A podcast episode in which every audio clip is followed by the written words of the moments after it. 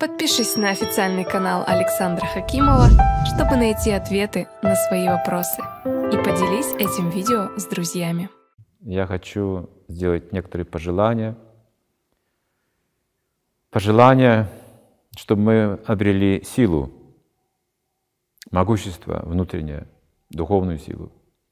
Почему? Потому что есть испытания, есть трудности, они не заканчиваются, они будут развиваться вокруг в мире, то, что мы наблюдаем уже, и нам нужно пройти достойно эти испытания.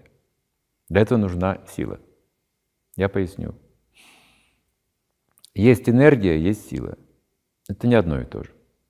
Энергия — это некий потенциал, а сила — это именно способность использовать этот потенциал — Например, мы едим пищу, мы получаем энергию, но не силу.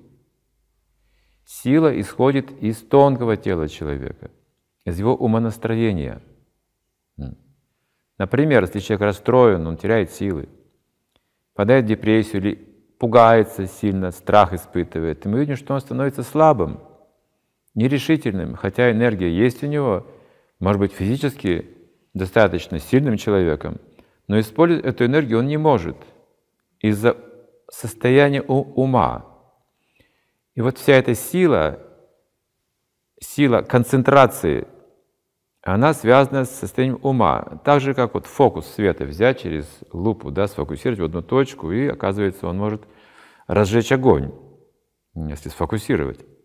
Это сила из концентрации. И я желаю вам э, заняться медитацией. Вот в это время неспокойное, сложное для кого-то, для кого-то очень сложное время, чрезвычайно сложное время, наполненное сомнениями, страхом, беспокойствами. Конечно же, необходимо заняться своим умом, тонким телом. Откуда исходит вот это могущество? Нам нужны сегодня более глубокие знания о себе, более глубокие знания о мире, в котором мы живем, и о вселенских также энергиях мы должны знать больше. И особенно, конечно же, самопознание. Для этого существует медитации. Я рекомендую всем заняться мантрой медитации. Не просто молиться Богу, беспомощно и в страхе. Молитва должна быть сильной, сосредоточенной. Мы должны знать, чего мы хотим и куда мы идем. И для этого существует мантра медитация, которая приводит в порядок наше тонкое тело, и можем обрести вот эту силу для нашего дальнейшего роста и для того, чтобы преодолеть все трудности, которые нам предстоит, с которыми предстоит встретиться в будущем.